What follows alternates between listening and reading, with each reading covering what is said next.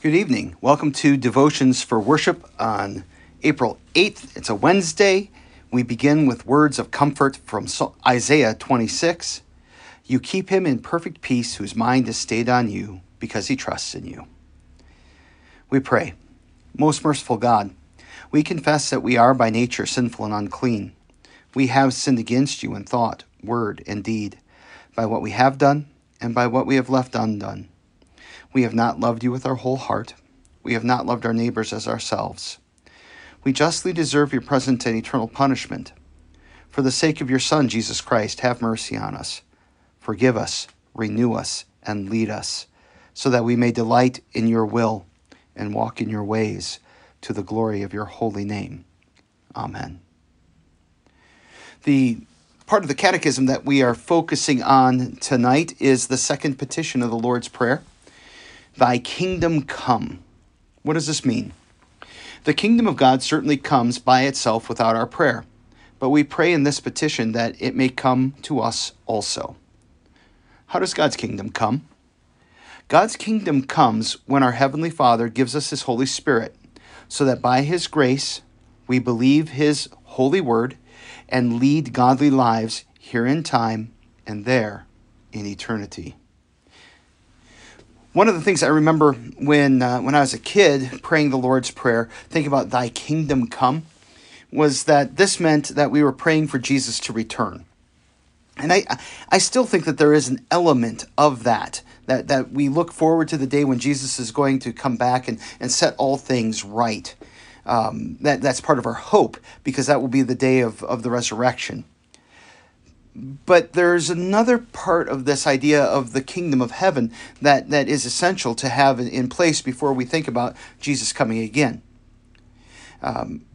Remember that when Jesus came, his very first sermon was, "Repent, for the kingdom of heaven has come."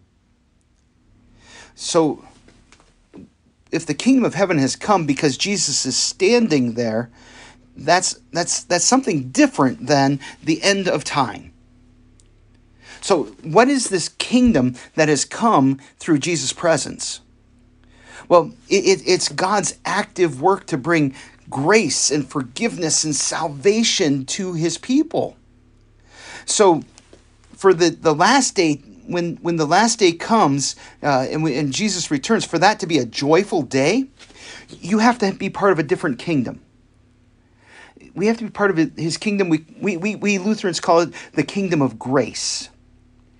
And it's another name for the church. This body of all the believers in Christ.